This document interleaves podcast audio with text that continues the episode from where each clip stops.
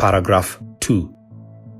Whereas there is none that doth good and sinneth not, and the best of men may, through the power and deceitfulness of their corruption dwelling in them, with the prevalency of temptation, fall into great sins and provocations, God hath, in the covenant of grace, mercifully provided that believers so sinning and falling be renewed through repentance unto salvation.